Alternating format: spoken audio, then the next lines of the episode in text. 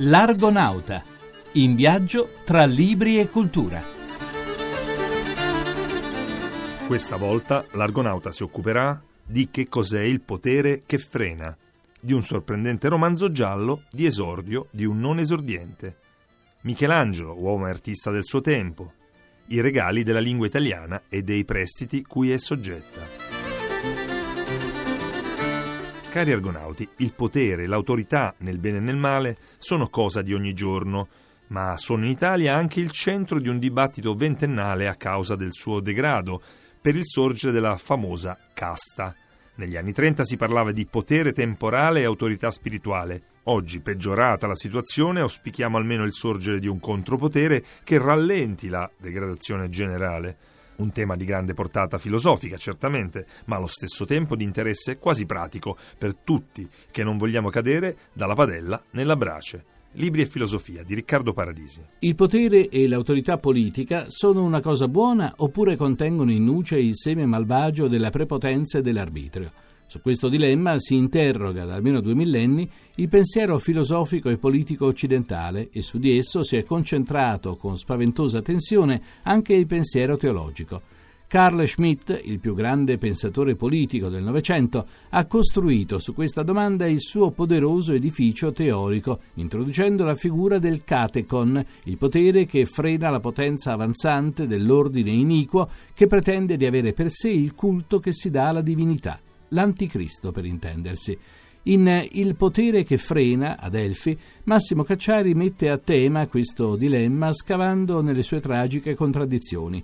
Il monito di Gesù, date a Cesare quel che è di Cesare e a Dio quel che è di Dio, lungi dal risolvere facilmente il dilemma del potere, freno o apripista per il male radicale, indica una via sottile al lato della quale si spalancano gli abissi della teocrazia, ossia dell'assolutismo, o del nichilismo assoluto. Abissi entrambi, da cui, non più frenata, sorgerà la bestia dell'iniquità, come annuncia l'Apocalisse di Giovanni. Da qui l'ambiguità della funzione del Katechon. Il suo trattenere l'avvento del male, infatti, non ritarda con ciò anche l'avvento del Cristo e della Gerusalemme celeste? È un libro denso questo di Cacciari, ma la sua lettura consente di lanciare uno sguardo lucido sui segni dei tempi della nostra epoca, già per molti versi apocalittica.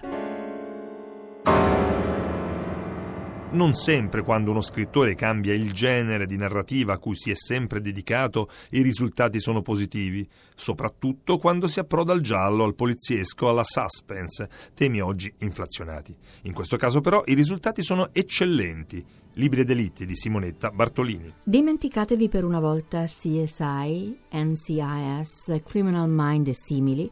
Immaginate un investigatore che prima degli strumenti messi a disposizione dalla tecnologia e dall'informatica utilizza l'intuito e le proprie capacità sensoriali.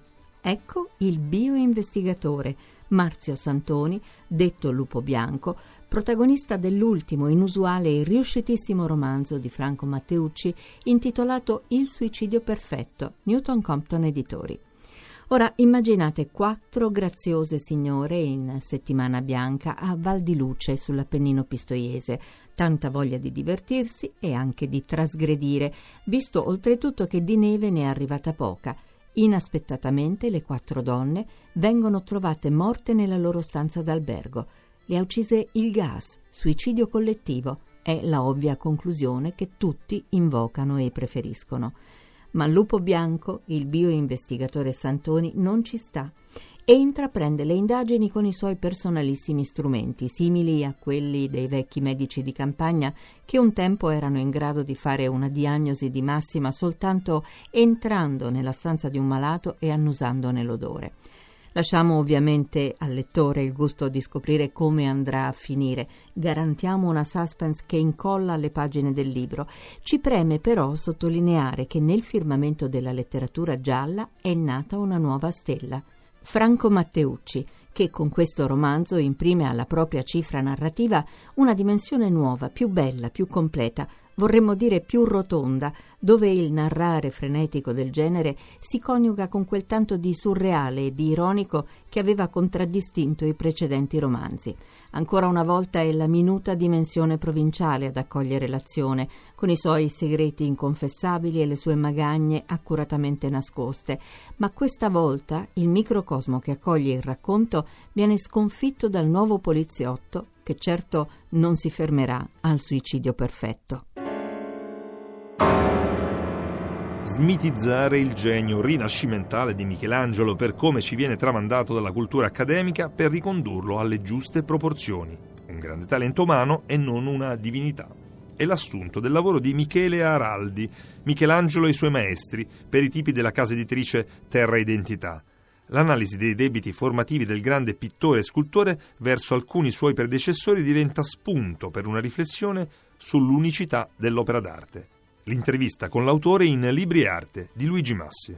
Araldi, Michelangelo ha copiato da chi e che cosa, secondo quanto scrive lei? Da Gentile da Fabriano certamente, ma era una pratica di bottega abbastanza frequente ispirarsi ad altri artisti al tempo. Perché Michelangelo risolve così la realizzazione delle cappelle medicee per fretta, per comodità o per quale motivo? Si ispira ai profeti dell'adorazione dei magi Gentile da Fabriano per le tombe dei duchi, perché a mio avviso aveva fretta di concludere le sculture in quanto si era schierato per la Repubblica Fiorentina. Al ritorno dei duchi non aveva finito le tombe ed era in grosso rischio della propria stessa vita. Tutto questo forse ce lo rende un po' più simpatico, no? Il genio rinascimentale divinizzato quasi dal Vasari sembra un po' più vicino a noi, un po' più umano. Beh, certamente ce lo rende molto più umano, è certamente un genio e anzi la sua genialità così è molto più umana.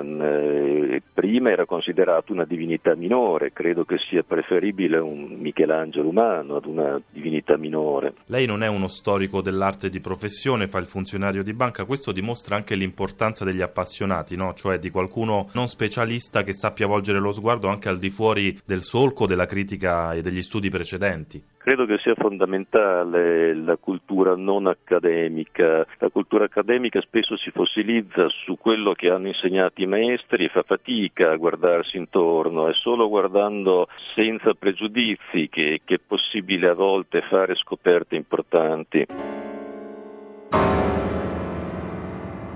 Una volta, nel passato, eravamo noi che regalavamo all'estero termini specializzati nella musica, nell'arte e così via.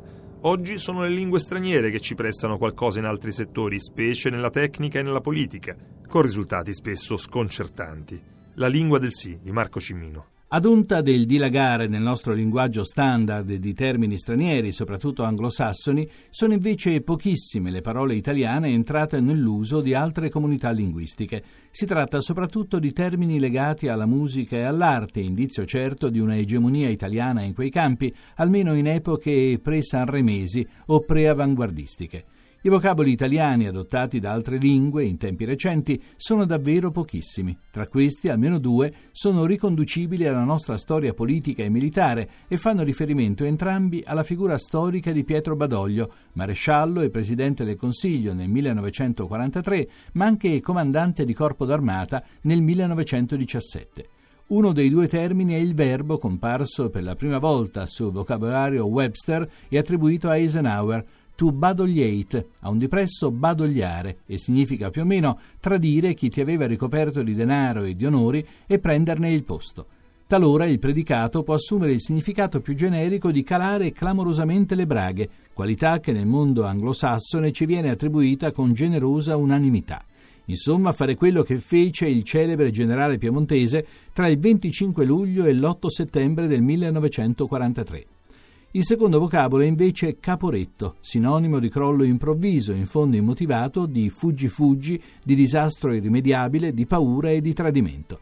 Siccome a Caporetto Badoglio rivestì un ruolo di primissimo piano nella nostra sconfitta, gli siamo debitori di ben due prestiti linguistici al vocabolario inglese, anche se probabilmente non c'è granché di cui essergli grati, stante il genere di vocaboli prestati.